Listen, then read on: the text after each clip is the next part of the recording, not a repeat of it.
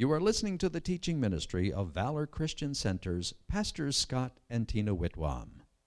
Thessalonians chapter 4 and verse 17. Then, then we who are alive and remain shall be caught up together with them in the clouds to meet the Lord in the air. That is going to be fun. No jetpack required.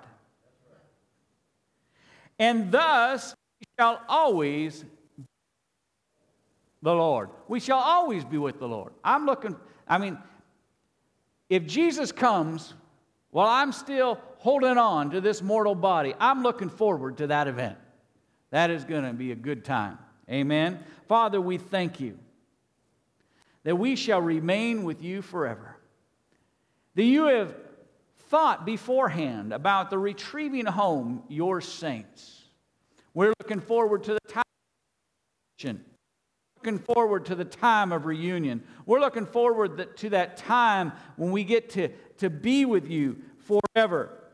But Father, until you send your Son back to reap the harvest, let us be instruments of the harvest. Let us be sowers of the word. Let us be the ones who bring forth the kingdom message. Give us the wisdom, give us the words, and continue to anoint us with the power that signs and wonders would follow us everywhere we go in the mighty name of Jesus. Hallelujah. Glory be to God in the highest. Thank you, Lord. Well, let me start again with the final uh, that we're, we've been asking. Eric, I don't think this mic is going to cut it. Did we ever find the other lapel with the clip? Uh, I don't want the held. I'd rather have pauses than the hand. I did that on the missions field for a long time. I just, we'll let them, they'll find the lapel mic with the clip on it. We'll just switch over real quick. I want to start with these questions uh, that we have. All right, this is going to be like NASCAR going to be a quick pit stop here. Number one, I asked if this current plague was a sign of the beginning of the end. And number two, I asked, what about the plague in 1917 and 18 that actually lasted until about 1921? And the other five major plagues that we've had to endure since 1980. What about the environmental changes, the hurricanes, the typhoons, the tornadoes, the earthquakes, and the tidal waves and the fires. And what about the state of wars and the rumors of wars? And what about the state of God's church and his people? Now, we talked about the plagues, we talked about wars, we talked about earthquakes, tidal waves, hurricanes, typhoons, tornadoes, and major fires. We've taken all those, those on and we looked at many of the statistics. We looked at these seasons, these events, and how these statistics relate to where we are today. And one of the things that I think I gathered uh, from, from the statistics and the time frames and the time periods is that these things continue to occur.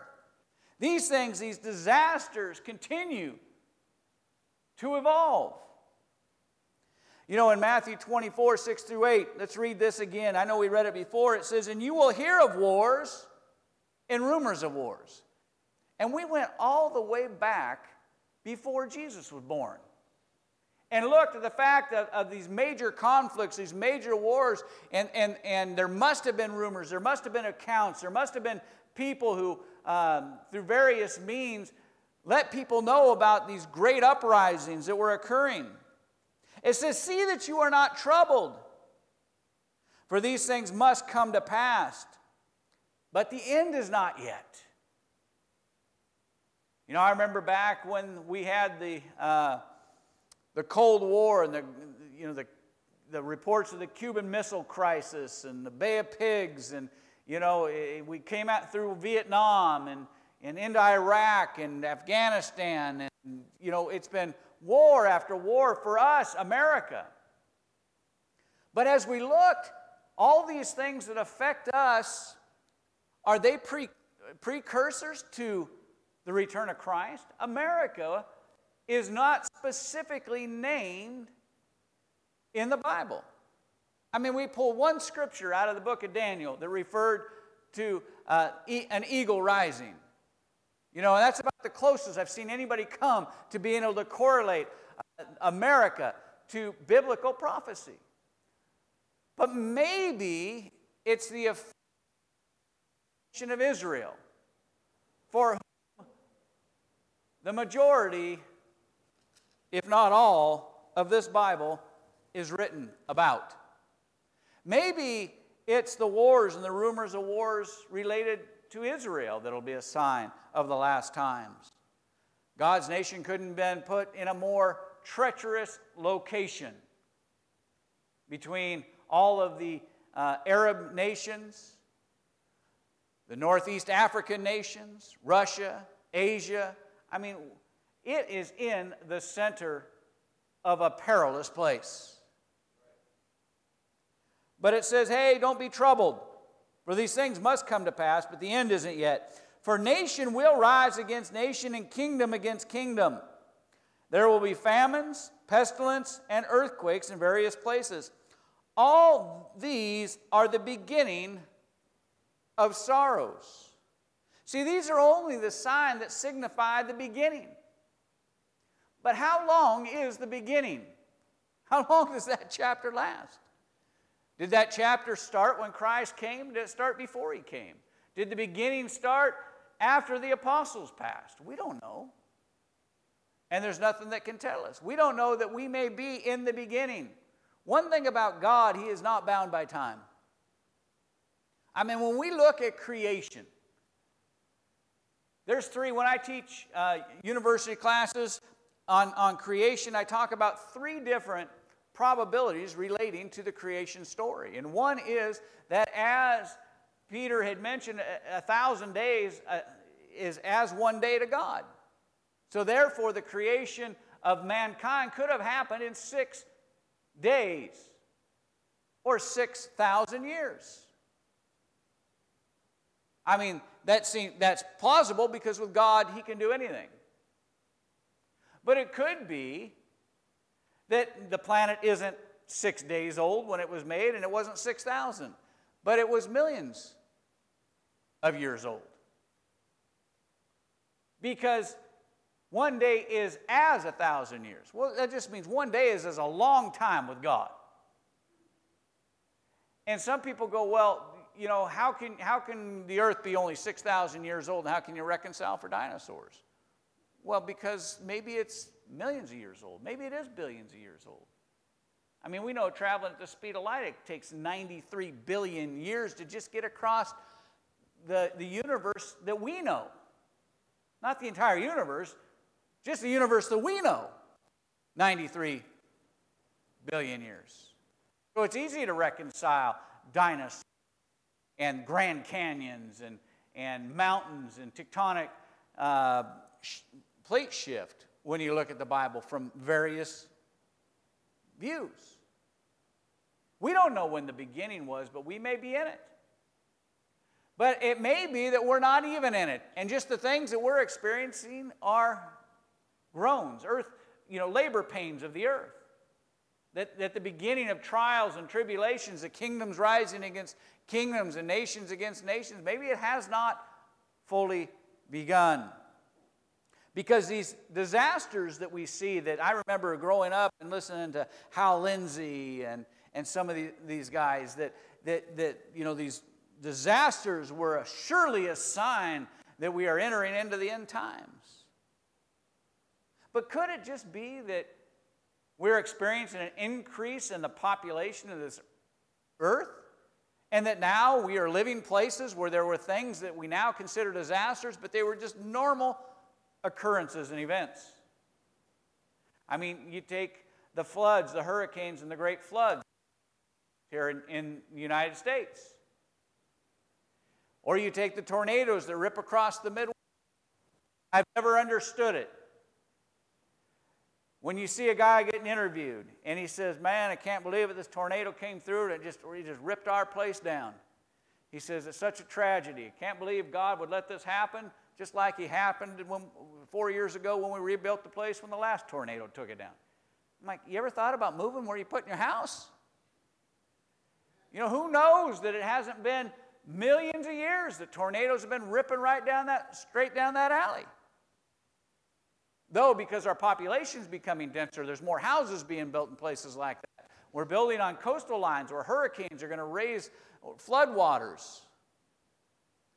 Our disasters really increasing, or is it our population and our spreading out over the earth? Or maybe it's simply the news media and the access to things like social media, Facebook and you know Pinterest and YouTube and all these things. When a tidal wave happens, you know, I remember when I was growing up, we talked about tidal waves because we lived on the, on the ocean. We lived on the Pacific Ocean. And we talked about these things, tidal waves and stuff, but we never saw one. They always warned us, man, if the, if the water goes out unexpectedly fast, get out. You know, but now because of Facebook, you know, a tidal wave happens in Indonesia and you know about it as it's happening. But are these disasters increasing? This Pacific Rim, where the San Andreas Fault and it wraps all the way in, and, and around into Russia and down through Japan. These plates have been rubbing against each other for thousands and thousands and maybe millions of years, shaking and shifting the earth. I mean, when the only thing that was in California was, was redwoods and uh, sandy beaches, did anybody care when there was a 9.0 earthquake? No, but now we've built huge cities, and so when these things occur, they become major disasters, and people look to heaven and say, Why, God, is this the beginning of the end? I just think that sometimes our population, the things that we do, make these destructive events more noticeable. I remember I had a pastor 30 some years ago. He was so convinced that Jesus was coming in 20 years. He used to say to me, Don't you believe that Jesus is coming in the next 20 years? I mean, all of the signs, all of the feeling, all, you know, and for me, I was like, I, don't, I just don't sense it. You know, I mean, I'm, I just don't sense it. And I'm really hoping Jesus doesn't come in 20 years. Because I don't only want my kids, my grandkids, my great grandkids, but I want my great great great grandkids, my great great great great great grandkids to be in heaven with me. For generations and generations, I want to have an opportunity for, for revival to, to finish the harvest that was started 2,000 years ago. But remember, when these things do come to pass, when these, when these greater afflictions come upon the earth, when nations do rise up against nations, and, and this time of peace and prosperity ends, it's just the beginning. But I believe that there's also a human component involved in this. See, Satan's ultimate goal is not to subdue the planet. His ultimate goal is not to control the earth. His ultimate goal is destruction and captivity of God's creation. That's what Satan's ultimate goal is. He could care less about this earth. I mean, God could have, God could have sent him to the moon, you know, or, or Jupiter. He wouldn't have wanted it any more than he wants the earth. But what he wants is God's creation because he's still angry at God for his sin. And so you are going to see that there is going to be a continuation of trials and tribulations. And at some point, it's going to ramp up when the heavenly and demonic hosts come to an apex of their battle. We are going to see a stirring and uprising in events. Go with me to Matthew 24. I want to read verses 9 through 15. 9 through 15. It says, Then they will deliver you up to tribulation and kill you, and you will be hated by all nations for my name's sake. Now, that surely hasn't happened. I mean, they, they, they curse at us and they call us hypocrites and they make fun of us until they have a need, until there's a disaster, or until there's a problem that they can't fix on their own. And then many will be offended, will betray one another, and will hate one another. Then many false prophets will rise up and deceive many. I mean, this has happened. I mean, this has been happening for some time. I mean, when this pandemic thing hit South Korea, I didn't realize there was a church over there of like 25,000 people where the, the, I don't even know what they call him, the, the minister guy, had proclaimed that he was Jesus Christ in the flesh.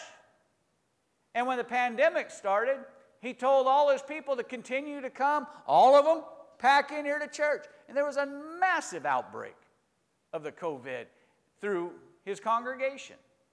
And he had to get up in front of the entire country and apologize for his ignorance and stupidity. I mean, there's going to be many false prophets. There's going to be many who, who, who claim that they are somebody that they're not. And because of lawlessness will abound. Now, this isn't talking about people speeding, people robbing banks. This is talking about people not adhering to God's word. Lawlessness, people who continue to break the commands and the law of God. And there will be lawlessness and it will abound. The love of many will grow cold. They will begin to become selfish.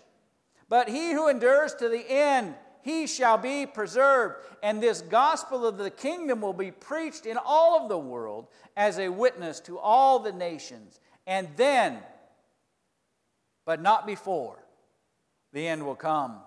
Therefore, when you see the abomination of desolation spoken by the prophet Daniel in Daniel 12 11, you can go read it for yourself. We're going to talk about it in coming weeks. Standing in the holy place. Whoever reads, let him understand. There is signs, and we're going to get more into some of those signs that will help us. But this brings us back, this brings me back to the fifth question that I asked. What the state of God's church and his people? the state of God church, God's church and his people. See, how is the world going to end? Can anyone really predict when it's going to happen? How bad will things get before Jesus comes back? But most importantly, when will it be? Will it be signified by a date or will it be signified by a condition? And I think this is really uh, where this question about the church and God's people will it be signified by a condition? Go with me to John chapter 4, verse 35. John 4 35. Do not say there's still four months and then comes the harvest. Behold, I say to you, lift up your eyes to the fields, for they are already white for harvest. See, the mission field is abounding before us. And I think in many ways the church has lost sight of why we are here. In 1 Timothy 2 4, Paul writes to Timothy and he says, Who desires, talking about God, who desires all men to be saved and to come to the knowledge of truth? When Paul was writing to Timothy, he is saying it's God's desire that people come into the kingdom. And is this the, the thing that is going to precipitate the coming of Christ? Maybe it's not a date. Maybe it's whether the church wakes up and becomes who God has called it to be. Are we really ministers of reconciliation? So, can a predicted marker of the coming tribulation and rapture be related to the state of kingdom growth?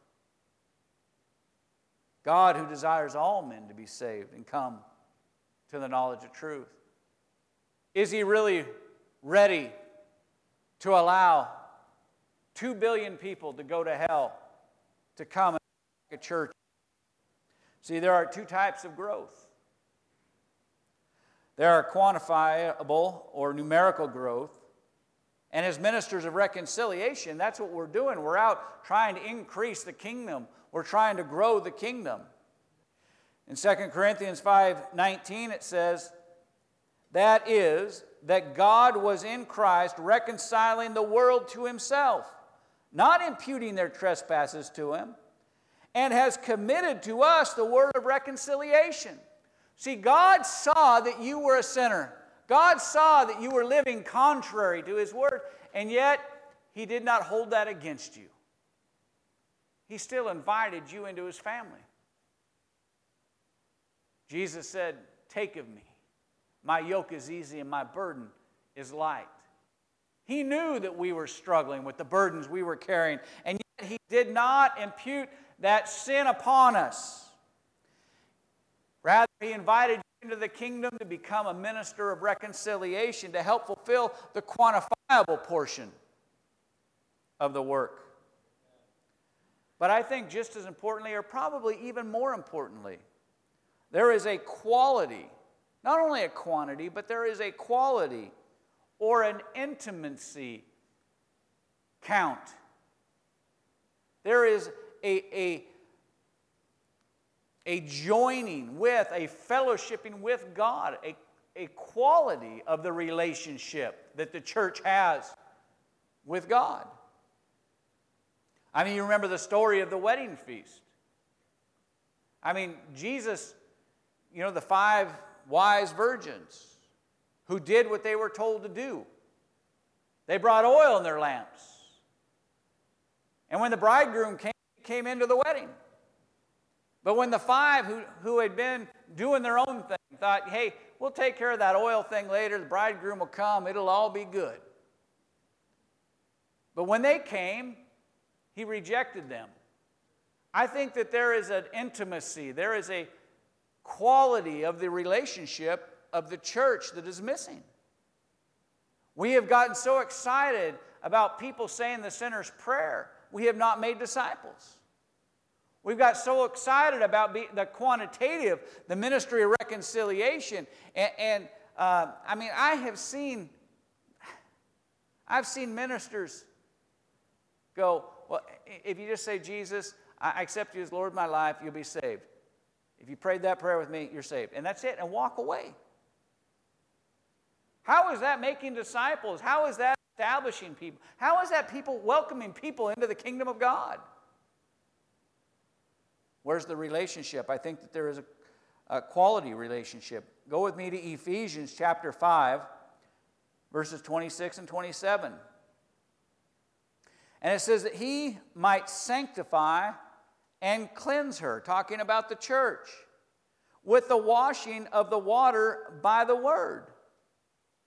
You know, there are churches out there, word in them.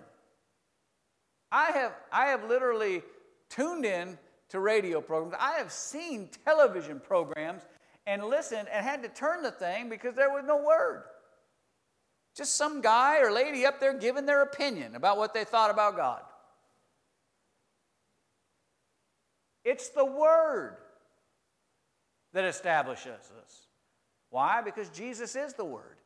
And He is the Word that became flesh and dwelt among us. His Word never returns void, but always accomplishes what He pleases washing by the regeneration of the water by the word, that he might present her to himself a glorious church, not having spot or wrinkle, or any such thing, that she should be holy and without blemish. See, it's his desire that he might be able to do this. It's his desire that the church would wake up and cleanse itself with the Word of God. Stop walking in fear and start walking in faith. Start trusting and relying on, on God for everything that we have. And start being a witness to the world. I'm not talking about just passing out tracts. Make your life, make your life a witness to the world. No wonder the world isn't interested. Most of the church is as broke as it is, as in debt as they are, as sick as they are, been divorced as many times as they have. See, Jesus, the bridegroom, is coming for a bride. He's coming for us. He is planning on returning to a glorious bride, not a basket case. He is not looking to come back to Bridezilla. He's looking to come back to a humble, on fire church that is living the word and is an example. He is coming back to a glorious bride that will provoke Israel to salvation, that will provoke the Jews. I mean, Jews are not envious of the church's financial condition. That's why they own the diamond stores and the gold stores and all the rest of the stuff. And we're out here shoveling dirt working in grocery stores, swinging hammers, all the stuff that we do. I'm not saying there's anything wrong with it, but I'm saying that, that, that the finance thing should be the thing that is captivated by the church. But we have allowed the lie of the enemy to keep us from becoming the glorious bride that he desires. We are called to provoke Israel. Romans 14, I mean, Romans 11, 14. Go with me to Revelation, the book of Revelation, chapter 3, verse 10. See, Jesus is looking for a church that's willing to prove him, looking for a church that's willing to do what he says. And here he says, Because you have kept my commandments to preserve, I also will keep you from the hour of trial which shall come upon the whole world to test those who dwell on the earth. He is looking for those that he can surround with his love, with his protection. He's looking for those that he has intimacy with. He's looking for the ones that can say, Into you I see. I'm having intimacy. I, am looking in to your heart and you're looking into mine. We're having relationship. He's looking for those. Will the church rise up and become that glorious bride that is intimate with the bridegroom? Over in Matthew 6 34, we're told not to worry about tomorrow. See, when we start to seek intimacy, when we start to seek the kingdom of God and His righteousness, when we start to seek His way, when we start to see that, problems are still going on around you. But you know what? You're safe in the arms of the one you're intimate with. He says, therefore, don't worry about tomorrow. Tomorrow, tomorrow will worry about itself, its own things, sufficient for its own day of trouble. You don't have to give it any more credence. You don't have to build it up. Don't worry about it. Jesus said, just stay intimate with me. The Father is looking for those who will worship Him in spirit and in truth. He's looking for those who will be intimate with Him. Because there are going to be trials and tribulations in this world. There's going to be wars and rumors of wars. There's going to be pestilence. There's going to be fires. There's going to be hurricanes. There's going to be torna- tornadoes. But we're not supposed to focus on the evil, the trouble, or the wickedness. We're not to worry because we're seeking our intimacy with Him. But since we don't know the day or the hour, don't you think it would be good like, like we thought it was going to be this evening? I mean, shouldn't we be living our life like Jesus is coming back tonight? But yet prepare as if it's going to be a thousand years. Be ever watchful for the signs. 2 Timothy 4 5 says, Be watchful in all things, endure afflictions, endure problems. Do the work of an evangelist. Get out there and be a minister of reconciliation and fulfill what I have called you to do as a believer. See, the time for the church is now. It's time for us to be holding fast to biblical truth.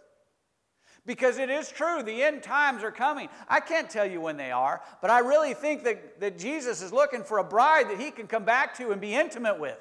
And I think it's going to be part of the, of the timing of the event is that the church is ready to become married to the bridegroom. We need to hold fast to biblical truth. In 1969, Billy Graham preached a message exclaiming that there will be scoffers in these last days. In 2 Peter chapter 3, the Bible describes these scoffers as people who will follow their own sinful desires while mocking the truth of Jesus' return as though it'll never happen. Reverend Graham went on to explain people will say, Oh, yeah, God is dead. We can't find God anywhere. We took a trip into space and we didn't meet God. We didn't meet angels while we were there. And there are going to be other scoffers. They will scoff at the idea of a future judgment, scoff at the idea of Jesus Christ coming back to this earth again. They'll laugh at the whole idea. And there is there is a society that is mocking. I heard a governor of one of the largest states in the United States say, Don't tell me what God did. We resolve this issue with this coronavirus by our doctors and by our knowledge and by our sufficiency in ourself.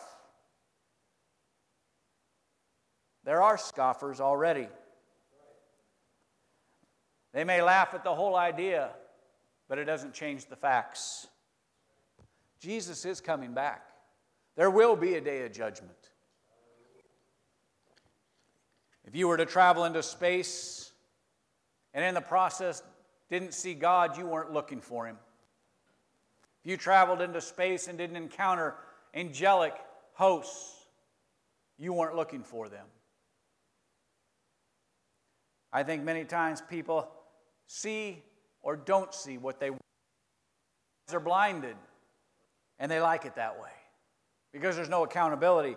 There is a time, I believe, that it is time for the church. In Daniel 12 4, the Lord told Daniel, Shut up the words and seal the book until the time of the end. Many shall run to and fro, and knowledge shall increase. As we approach closer each day to the end of this age, this world is running to and fro. It has been slowed down, but think about it. A hundred years ago, it had taken you six months in a wagon with horses to go from the east coast to the west. And now, in 15 hours, you can be halfway around the world. And people are flying in the millions and millions every year, going to and fro becoming more self reliant and less reliant on God. Why? Because knowledge continues to increase. Right now, I, I, looked it up online because last time I had checked, the world's knowledge was, was doubling about at the rate of every four years. They are saying now that the world's knowledge is doubling every 12 months. And they say that they can envision at the rate of knowledge growth that it'll soon be that the knowledge of the world will be doubling every month. The things that they know, the things that they're discovering, the things that, that, that they can identify. Daniel is not talking about a testimony of the church, he's speaking about the unredeemed world. It's time for the church to settle down. I'm not talking about not taking a trip, but to, to get intimate with God. We don't have to fly all over the world to find our contentment. Our contentment should be everywhere that we are, everything that we do. The peace of God that passes all understanding should guard our hearts and our minds in Christ Jesus everywhere we go. This great hope, that, that peace is abiding on the inside of us. And I really believe that it is one of the next one of the phases that is missing, one of the next great phases that will perpetuate and, and, and be a sign for the coming of the Lord Jesus Christ is that the church is going to rise up. The revival will start in the heart of man. The man will become serious about their relationship with God and trusting in Him and His Word. Because there is great hope. There is great hope for the world for the church in the world. Revelations 19:11. I'm going to read this from the Amplified. It says, "After that I saw heaven open, and behold, a white horse appeared. The one who was riding it is called faithful, trustworthy, loyal, incorruptible, and steady, and true." And he passes judgment and wages war in righteousness, holiness, justice, and uprightness. That's what we as a church need. That's the war that, you know, we're fighting the good fight of faith. It is fought with truth. It is fought with incorruptibleness. It is fought with holiness, justice, and uprightness. And we cannot fight that good fight without the Holy Spirit. We cannot fight that good fight without being rooted and grounded in God. We cannot fight that good fight without an intimate relationship with God. But there's hope. There's hope for this world. Let me conclude it with saying this. First, we have to develop our intimacy, folks. as the church. We have to continue and get serious about seeking first the kingdom of God and His righteousness. Check what we're doing, the motivation, the, the purpose, the, the why. Why are we doing what we do the way we do it? What is our motivation? Are we seeking God's plan? Are we seeking His will? Number two, are, are, are we loving our neighbors into the kingdom? Are we being an example or a witness? Are we trying to condemn them from hell? You know, Jesus didn't have to condemn anybody. He met a Samaritan woman at a well, and she said, What are you doing talking to me? Do you know I'm a Samaritan? And he said, Man, if you knew who you were talking to, you would ask me for water. And I would give you water and you'd never thirst anymore.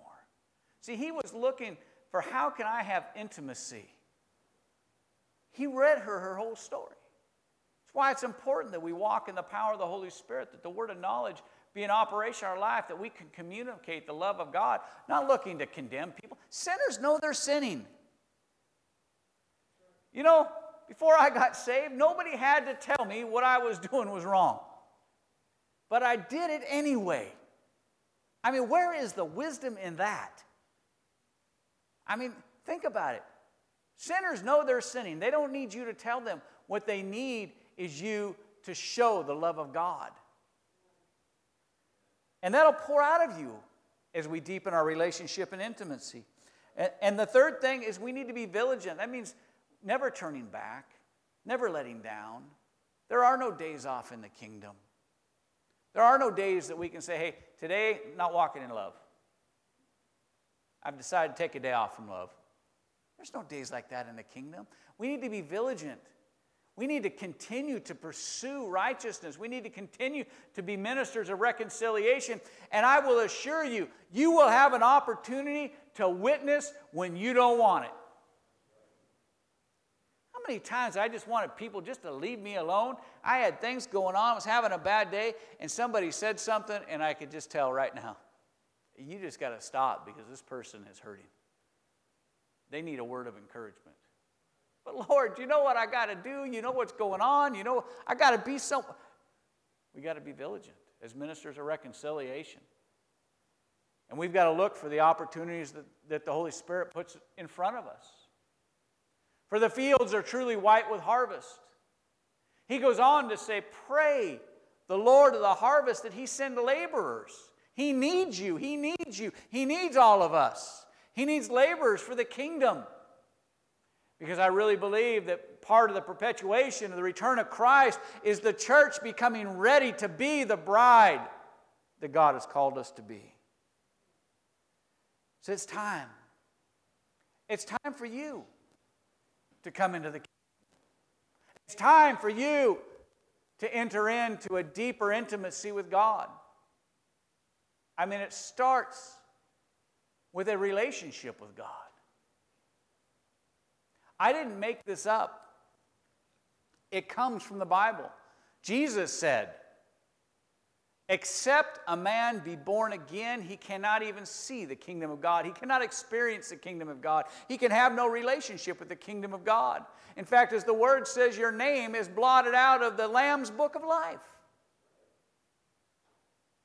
And yet he said that he came into the world, that through him you would be saved. He didn't come to condemn you, he came to have a relationship with you. He came to be reconciled, to be intimate with each one of us. Today, you've never established a relationship. I'm not talking about a religious experience. I'm talking about an intimate relationship with our Heavenly Father and the Lord Jesus Christ, who came and paid the price for the sin and, and the shortcomings in your life, the problems. He paid the price for you so that you wouldn't have to experience and live with them any longer.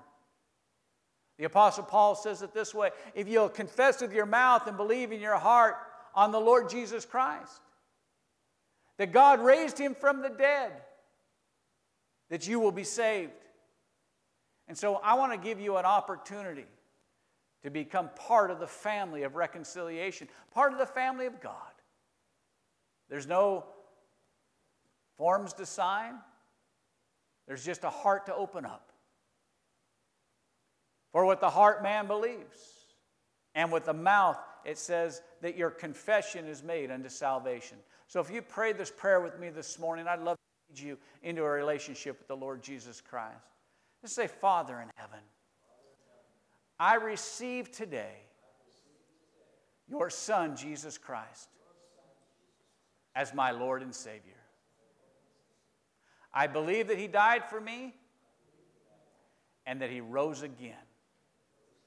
And He's forever living as my Savior and High Priest of my faith. I am now born again, a child of God, because I have made Jesus Lord of my life. You have been listening to a recording from the teaching ministry of Valor Christian Center with senior pastors Scott and Tina Whitwam. If you have never received Jesus Christ as your Lord and Savior, I invite you to pray this simple prayer with me now. Jesus, according to Romans 10:9, your word says, "If I confess you as Lord and Savior and believe in my heart that God raised you from the dead, that you would come into my heart and I would be saved." I now confess and believe that you are my Lord and Savior. In Jesus' name I pray. Amen. If you prayed that prayer with me, please contact our office so that we may rejoice together with you. Call Valor Christian Center at 480 545 4321. That's 480 545 4321. Or by email at info at valorcc.com. That's info at valorcc.com or by mail to the church address at 3015 East Warner Road, Gilbert, Arizona 85296.